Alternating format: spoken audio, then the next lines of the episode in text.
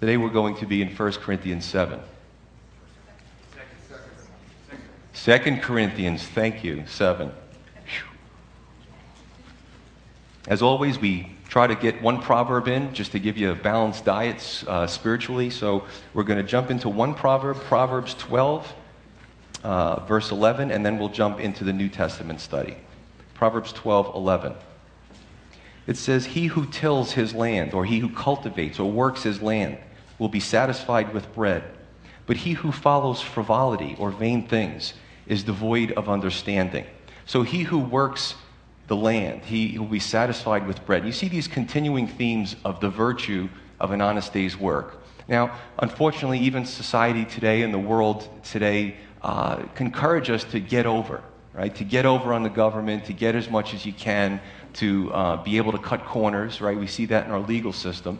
Uh, and God has always said, especially in the Old Testament and the Proverbs, that he, he loves the, you know, the, an honest day's work. But he who follows frivolity or things that are superficial or vain is devoid of understanding. That person lacks judgment. And you'll see a lot of times that their lifestyles reflect their priorities. We've all met, and maybe we've been there at some point, where our priorities are backwards and our lifestyles reflect that. He who follows frivolity or vanity has the I want list taking precedence over the I needs list. Right? So, just a good lesson for us to some pithy um, one verse, you know, uh, wisdom in God's word. Okay, now we're going to jump to 2 Corinthians 7. 2 Corinthians 7.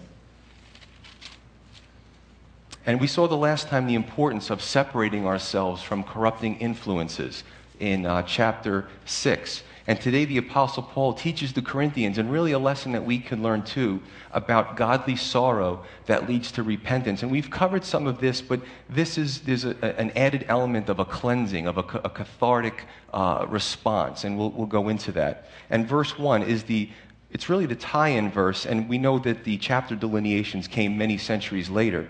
But uh, verse 1 is a tie in from chapter 6 and chapter 7. So 2 Corinthians 7, verse 1 says, Therefore, the Apostle Paul says, having these promises, beloved, let us cleanse ourselves from all filthiness of the flesh and spirit, perfecting holiness in the fear of God. Having these promises, again, what do we read in the last few verses of chapter 6? Well, God said, I will dwell in my people.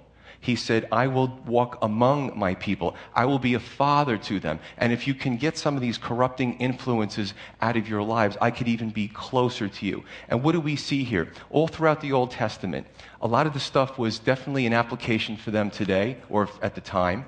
And then also uh, future fulfillments. So this is indicative of what? God always told the Jewish people there's a better covenant coming. It's the covenant of grace. He, he uh, made allusions to the Holy Spirit and a relationship with God through his son, Jesus Christ, calling him Lord and Savior. And it's kind of interesting because I was in the store and uh, I was talking to the sales girl, and of course, God came up somehow. I don't know how that keeps happening. But basically, we started talking, and she said, I am a Muslim. And we believe that we are servants of God and we cannot call God our Father. Number one, I want to say that sometimes those who are really confused on their theology, what's interesting about what they have is their strong reverence for God. And sometimes the reverence puts evangelicals to shame because they really revere him. And I said, well, we also consider ourselves servants of God, but he is also our father. We see that in the scripture. John 1 says he has adopted us into his family, right? We keep hearing about the father, the father, and, and the reconciliation with his children, okay? And he says this the last time. He said, knowing that if we defile ourselves with corrupting influences, our relationship with him will suffer. So, what is our response? He tells us. He says, Let us cleanse ourselves from all filthiness of the flesh and the spirit. The word cleanse in the Greek is katharizo. In the English, we get the word catharsis. I love that word. It's just like a, it's just like a release. It's like a cleansing, but it's a non physical cleansing. Sometimes when you really get frustrated and you don't know what to do and you just start wailing and crying. And then you find after you cry, ah, that felt great. It's just like it's like a cleansing, right? But of course, we're going to see this in, in a different light says, or let me, let me back up for a minute. Let's talk about cleansing bodily, to be clean in the strictly somatic sense. If you're working all day especially out in the sun and you're sweating and you're digging in the dirt and you're doing things to cause yourself to get all grimy. Nothing feels better than when you walk into that hot shower and you look down and all the stuff off you is going into the drain. You're cleansing yourself bodily. There's a somatic cleansing. It's a great feeling to take a shower and to be clean. Now, in the spirit, as believers, sometimes we may get involved with things we shouldn't get involved with. We may have discussions and say things that we shouldn't. We may be at a location that we know we don't belong, right? And if you've been a Christian long enough, you may have said something to this effect. After that, you say, made me feel dirty. I don't smell, I don't see any smudges, but it made me feel dirty. There's something on the inside that we just feel, oh, I, I need to get clean. I need to take a spiritual shower. 1 John 1 9 says, if we confess our sins, he is faithful and just to forgive us of our sins and cleanse us from all unrighteousness. The flesh and the spirit can be contaminated. Now, let me just explain this to you that the mind, body, and the spirit, we're trichotomous beings, and where the exact delineations are, who knows? Only God knows. We can speculate. So, mind, body, and spirit. Let me give you an example. We're going to go in one direction or another. Let's say I, I have a bad thought or you have a bad thought, and you start ruminating, you start entertaining that thought. It's in your mind. And you don't take that, that thought captive the way the Bible tells us to. You let it run wild. What eventually is going to happen is your mind is going to tell your body, let's go. Let's go to the place we don't belong. Let's go onto the computer and log on to things we shouldn't log on to. So your mind now is taking your body, it's, in, it's complicit. Your body becomes an accomplice to what your mind wants to do. And what happens? Your spirit, unfortunately, is brought there with you. Now, this can go in the other direction, too. We can be a nominal Christian, a barely walking Christian, and you know, for 10, 15 years, and hear a message, and we're convicted, we're cut to the heart. Every part of our fiber is hearing God's word, and we want to change. And our mind says, you know what? I want to, I, I want to change. I, I got to think, Lord, what would you have me do? And so your mind tells your body, let's get up earlier. Let's serve. Let's be generous. Let's write a check. Let's do this. Let's do that. So it goes from your mind again to the body and then to the spirit. And there's other things that I don't, are not really applicable today, but you can have bodily urges, all right, hunger, you know, uh, I'm hot or whatever, and cause your mind to ruminate on that and then also go in a different direction. But I don't want to cover that right now. So, where is our moral compass pointing today? Is it in a good direction or is it in a bad direction? Today. Today, this week, last week, where is our moral compass pointing? Do we need to be cleansed? And these are some questions we may have to ask ourselves. Okay, because the Bible says that at any moment of time, we can change direction, we can repent. And that's the beauty of what God gave us the ability to immediately repent, to be convicted and repent, and He welcomes that. And He says, I forget your sins. My son's already paid for that. But it's great that you came forward, you were convicted by it, and you confessed those sins. And he says, perfecting holiness in the fear of God. Now, some will use hyperbole, exaggeration, to make an excuse for why they don't have to be holy. Oh, they're a bunch of stuffed shirts. They're a bunch of Bible thumpers. I can tell you last night at the Sweethearts dinner that people were belly laughing, they were laughing, they were having a great time, and there was nothing unspiritual about it. It was good, clean fun. So, holiness is not sinlessness, it's not being a stuffed shirt, but it is a call to maturity. It is to be more Christ like. It is to be less contaminated by the things of the world. It is a process. Sometimes it takes years or decades. Uh, and, and we know that on this side of eternity, we're never perfect. It is available to us and it is commanded in the scripture. It's not an option, right? We're we're called to sanctification, to change over time, to look back 10 years ago and say, gee, I'm glad I was not that same person. And almost cringe. I hope I wasn't, didn't affect too many people negatively, but things have changed for me now. So it is commanded in Scripture. Not to stay stagnant in where we are, but to con- keep being conformed to the image of Christ. Verse 2.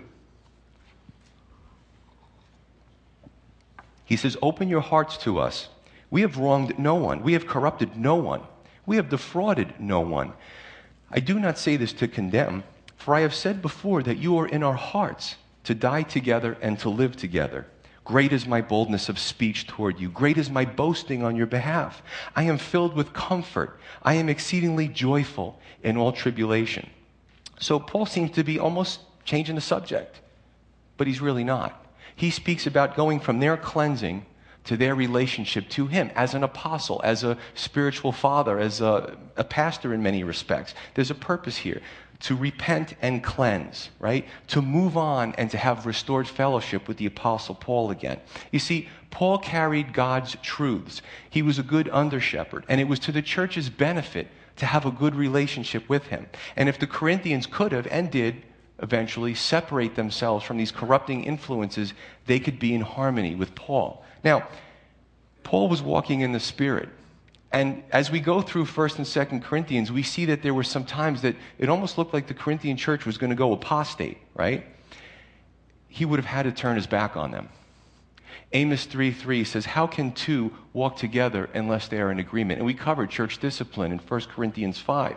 As mentors, sometimes we will have to turn our back on somebody we're mentoring. And that's very, very painful. And you can see the agony in 1 Corinthians that it was painful to Paul. He was really praying and really hoping and really encouraging them to change. If we disciple someone and they call themselves a Christian and they willfully fall into a grievous sin and refuse to repent and consider calling themselves a Christian and making a mockery of Jesus Christ, sometimes, painfully as it may be, we may have to turn our back. Now, in the Facebook generation, where we want to gather a multitude of friends in our, in our ledger, that's difficult. You know, that's a difficult thing, but it's necessary. But the good news here is that they did change. And Paul even says in his letters how much confidence he had in them. Uh, you know, he was encouraging them. He's like, you know, I know you can rise up to the occasion. I know you can be better than, than what you're doing. Verse 5 For indeed, when we came to Macedonia, our flesh had no rest but we were troubled on every side. Outside were conflicts, inside were fears. Nevertheless, God, who comforts the downcast, comforted us by the coming of Titus, and not only by his coming, but also by the consolation with which he was comforted in you. When he told us of your earnest desire, your mourning, your zeal for me, so that I rejoiced even more. Paul had trouble in Macedonia, but the news from Titus that the Corinthians took correction was very comforting to him. I mean, I could see Paul, you got to put yourself into the situation. Things were, things were going wrong. His life was uh, threatened. He, he, he births these churches and then they, they, they start to go apostate. Man, everything seemed to be going wrong. And then he gets the report from Titus man, the Corinthians, they received it and, and, and they're not bitter and they're changing and they want restored fellowships. I could see Paul doing cartwheels or the cabbage patch or something to that effect, you know, just really being excited about it. Um, but all that discipling paid off, producing good fruit. And sometimes it makes the hard times not so bad when we see that spiritual fruit.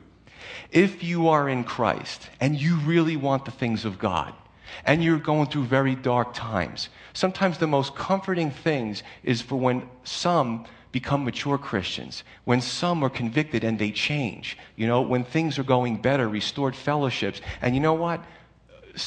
The, the problems and, and the issues that are in your head uh, sometimes pale when we see those, that beautiful spiritual fruit. And verse 6, he says, It's the God who comforts the downcast. And it's sometimes in ways we don't expect. As we go on, we can see that maybe Paul thought that when the news came, it might not have been good you could see the love he had for them in this letter, but you could see that he was pleading, he was being transparent, he was begging for that restored fellowship, but it had to be on the right biblical terms, you see. But God used Titus in this instance to bring him good news. Now, the key is that we have to allow God to do it for us. Now, sometimes when we go through a hard time, we're quick to pick up the phone, to call another person. We're quick to, you know, make ourselves feel better by engaging in some activity. We're quick to maybe buy something for ourselves or eat comfort foods to make us feel better, right? And God is last on the list. Well, why isn't God doing anything? Well, it just happened five minutes ago. Give him a chance, for heaven's sake, you know? And sometimes it's good to to deal with the situation and really be in prayer in the situation and see what the Lord will do. But I think that in our, you know, if we were in some fishing uh, community in Indonesia, their life is a lot slower paced. You know what I'm saying? We're just so fast as Americans. Some of you are thinking when I get out of here what I got to do for the, the next day and then what I have to do Monday and the projects that are due and all that kind of stuff. But a lot of times as American believers, we don't wait on God. And sometimes God will use a situation that we don't expect to bless us, right? So that's something to, to really think about. And in verse 7, we see the Corinthians mourned over their sin and turned their hearts back to Paul, realizing that he was right. Now, I have to stop here for a minute and just explain a few things. Um, you may be confused in that 1 Corinthians, 2 Corinthians. All right, the Corinthians are good, the Corinthians are bad. They're good, they're bad. You know, it's almost like a tennis match. But you have to understand it was a church. There were a lot of things going on in the church. In some instances, it was false teachers that had come in and poisoned the fellowship. In some instances, it was false teachers that had come in, itinerant preachers who diluted the gospel. Oh, it's salvation. Jesus isn't necessary for that. In some instances, there were factions that got together and were angry at Paul. And in some instances, some repented. He speaks about a particular man, and we've covered that. Uh, sometimes the factions, you know, they were cut to the heart and they changed. Uh, certain sinning uh, individuals would change. So understand there's a lot of dynamics in what we're reading, right? So, and just like any other church, it's a cross section of society, right? And you see many different things happening in every church. Verse 8. Hopefully, not as, not as bad as this, though. For even if I made you sorry with my letter, I do not regret it, though I did regret it, for I perceived that the same epistle made you sorry, though only for a while. Now I rejoice that you were made sorry, but that your sorrow led to repentance. For you were made sorry in a godly manner that you might suffer loss from us in nothing. For godly sorrow produces repentance to salvation, not to be regretted, but the sorrow of the world produces death.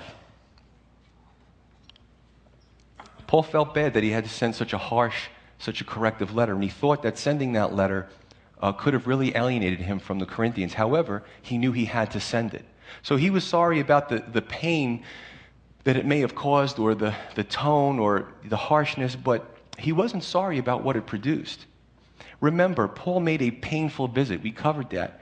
And he also wrote a severe letter that many think was even more harsh than 1 Corinthians. And then he sent Timothy and Titus. Now, sometimes we have to say the things that are harsh when someone is blinded by sin to get their attention, to shake them up a little bit and say, What are you doing? What are you doing with the life that God gave you? I'll give you an example. I, um, many years ago, it was a couple, a family, and um, somebody made a complaint against the family, and they called DYFS, right? So the guy eventually, the husband gets a hold of me, right? And I'm talking to him on the phone, and I hear yelling in the background. I said, What's going on? She goes, He goes, That's my wife yelling with the DYFS worker. now, I said, tell her to pipe down and knock it off. I said, you don't want to prejudice these people. Listen, a lot of DYFS people are great. I mean, I think the agency's gotten a bad name. They're just doing their job. But you certainly don't want to get on their bad side when they have the power to take your children away from you for a time. So he tried to tell her, and I could hear she still was going. I said, put her on the phone. Now, if you didn't know what happened up to this point, and I only told you what I said, you would think he's a bad pastor. So she gets on the phone. I said, and she, as she's talking to me, she's yelling to them, you know, yelling at the DYFS worker. I said, listen to me. After a while, I said, listen and listen good. Shut your mouth. I said, zip it. I'm ordering you to shut up. Again, it sounds harsh, but she eventually did, and they didn't take the kids away. But listen, that's not popular today because if a pastor alienates or an elder or somebody in leadership alienates you, hey, there's about 13 churches in a one mile radius. No problem. I'm out of here. I don't need that kind of aggravation. Not so back in those days. You had to make it work out. And if you were rebuked, you had to deal with it. And you had to listen and see if there was anything that you could take from it to change your behavior or your heart.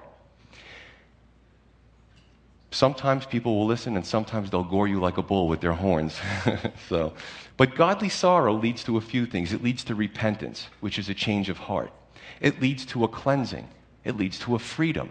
It leads to a restoration, a reconciliation, and a happily ever after. That's what godly sorrow leads to when you repent. However, the worldly sorrow produces death. It will produce de- depression. It will produce despair. If you don't have Jesus as the object of your hope, and you're a worldly person and you're um, made sorry or you're rebuked, you know, where do you go with it? It could produce anxiety. It could produce you being an outcast and sometimes suicide. Well, that's bizarre, Pastor Joe. Well, let's take Judas and Peter for an example, right? They equally sold out the Lord. They equally turned on the Lord. Peter, let's start, yeah, let's start with Peter. So Peter, um, you know, he's warming his hands by the fire. He's watching the trial of Jesus from a distance. And he's asked three times, you, you, you, sound like a Galilean. You were with him, right? I don't know the man.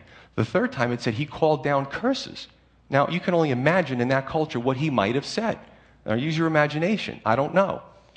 And then he looked at Jesus, and Jesus looked at him, and he was cut to the heart. And he, he was, I, I could just see him bursting into tears immediately. And he ran, and he took off. But he came back and he was one of the best apostles in that group. He was one of the most fervent. And tradition tells us he even, when they were going to crucify him, he said, I don't deserve to be crucified in the same way as my Lord. Crucify me upside down. And that's what happened to Peter. But what happened to Judas? He started off good, right? Was convicted or regretted or remorseful. I'm not exactly what, sh- what happened in his heart. But he went back to the religious leaders and he said, I have betrayed innocent blood. He took the 30 pieces of silver and threw it down at their feet. This is blood money. I can't even have this. What did he, go, what did he do, though? He went, went out and he hung himself, right? That's what the world does. That's an unspiritual person. So there's a huge difference. You can see Judas and Peter and their paths are pretty parallel, and then they branch off. Peter takes the proper direction, and Peter takes his own, I'm sorry, Peter takes the proper direction, and Judas takes his life. And this is the gospel message sometimes um, that godly sorrow that leads to repentance. And let me just say this that if you don't know the Lord, hopefully the word is convicting you. Hopefully it's doing something. It's, it's regenerating your spirit. Romans 10 17. It's doing something, right? And what we need to do is realize as unbelievers, we've offended God. We've rebelled against God. We put our finger in his eye. We went our own way. We saw his plan and said, eh, I'm going to do it my way. We've used science to try to make pretend that he doesn't exist. That's how bad we've offended God, right? But we need to repent of our self-directed ways, of our going our own way, of rebelling against God, and come to the cross, repentance, and believe, right? So what do we do about it? That's what we do. And if there's any of you here today who don't know the Lord, this is something you need to listen to. And, and don't let God's word, it's not going to come back void. It eventually will convict you in the end but hopefully now you take it to heart. Verse 11 it says, For observe this very thing, that you sorrowed in a godly manner, what diligence it produced in you, what clearing of yourselves, what indignation, what fear, what vehement desire, what zeal, what vindication. In all things you proved yourselves to be clear in this matter. Therefore, although I wrote to you, I did not do it for the sake of him who had done the wrong, nor for the sake of him who suffered wrong but that our care for you in the sight of God might appear to you. So the big picture is it would seem sometimes that Paul was, it would seem, if we're not in the Spirit, that Paul was saying these things to his own benefit. You know, his reputation was marred. No, no, he wasn't doing it for that. I'm not doing it for the one who sinned or the one who was sinned against. I'm doing it for the glory of God and the benefit of the church as a whole. And I really believe that. I believe that was his uh, motive. And this is what godly sorrow produces. He goes through a few uh, words to describe modifiers what godly sorrow does. It produces repentance, and this was exemplified in the way the Corinthians handled the matter when they did repent.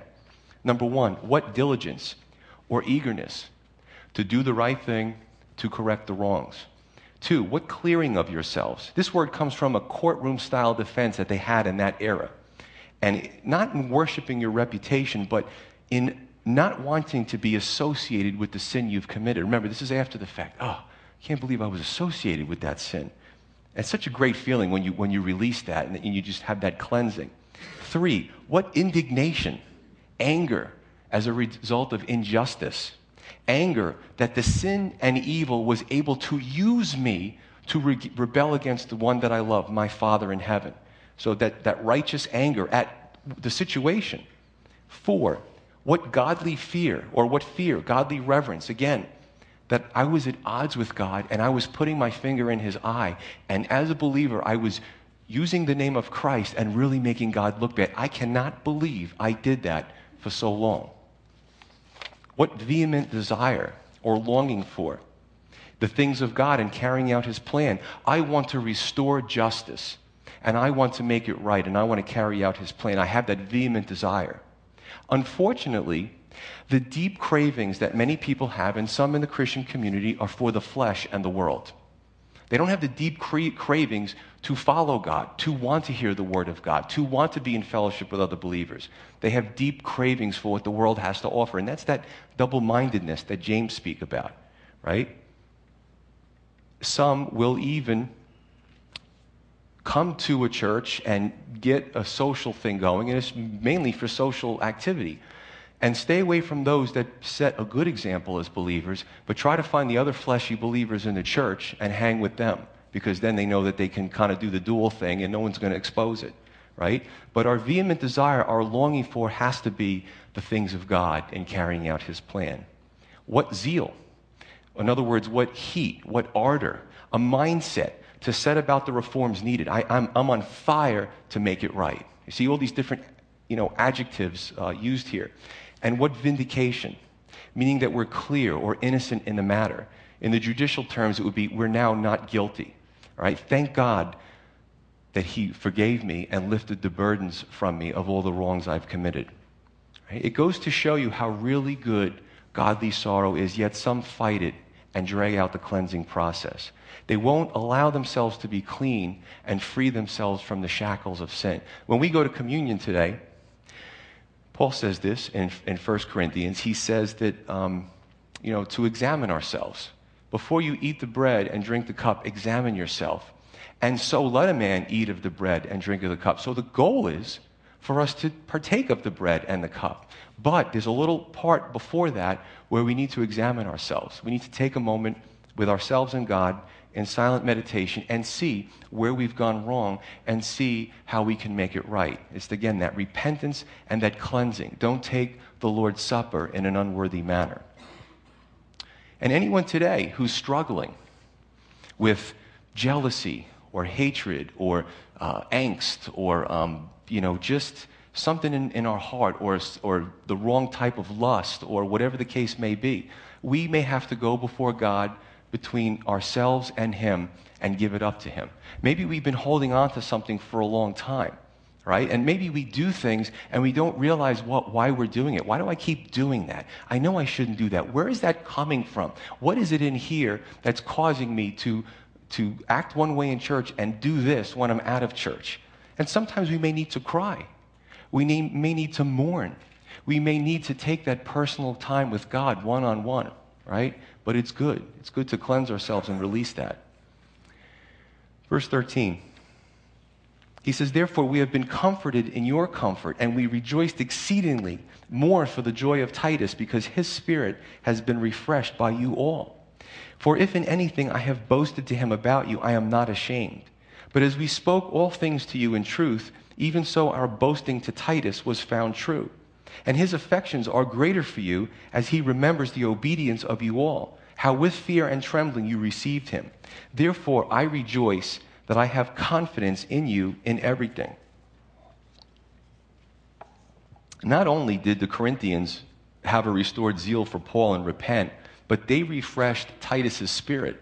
I mean, if you if if Paul could think of the best situation, this was the best situation.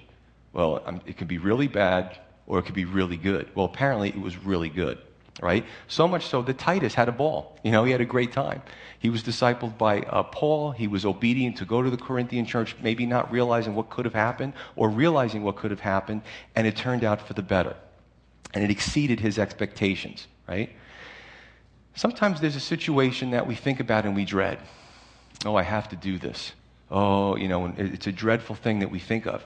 But sometimes that the outcome is a lot better than we expected. And what we really need to do is trust God for the outcome. Just do what He's called us to do. One of the best feelings is maybe to agonize about saying something hard and then finding out it was great, it produced good fruit, right? Being cleansed and being freed, oh, the joy of it. I remember, um, I remember a situation many years ago when I used to go to uh, Calvary Old Bridge, right? And I, I attended there.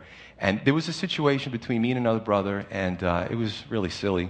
And, uh, you know, I had these feelings inside, a little angst, right? And I, I kind of held on to it for a while. And then one day I just grabbed him after service and we ducked into one of the pastor's offices and I said, dude, I need, need to tell you something. I've had these feelings against you and this is why.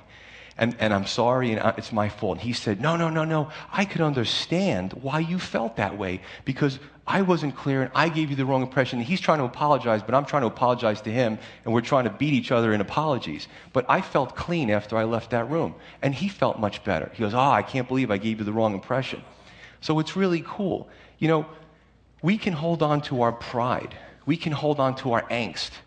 And, and I look at it as a mousetrap. You know, you ever load up the piece of cheese and you pull the thing all the way back on a spring and you load the trap, and if you, if you put, take your finger off the wrong way, it snaps your finger, right? And sometimes in our attitudes, in our pride, in our angst, we have a hair trigger. They just have to say one thing to me, and I'm going to close the trap on them. So apparently, some of you have been there. and if we do that long enough, no one will come to us. We won't hear anybody correct us. And eventually, we'll be so self deluded to thinking that we're wonderful because no one ever corrects me because they don't want to, because they can see that hair trigger. Before we go home and continue our routine, it might be a good idea to evaluate ourselves and our relationships and to see where the, the lessons that applied to the Corinthians 2,000 years ago can apply to us today. Let's pray. Father in heaven, Lord, as always, your word, it's amazing. I mean, you designed our minds, you designed our bodies, our spirits.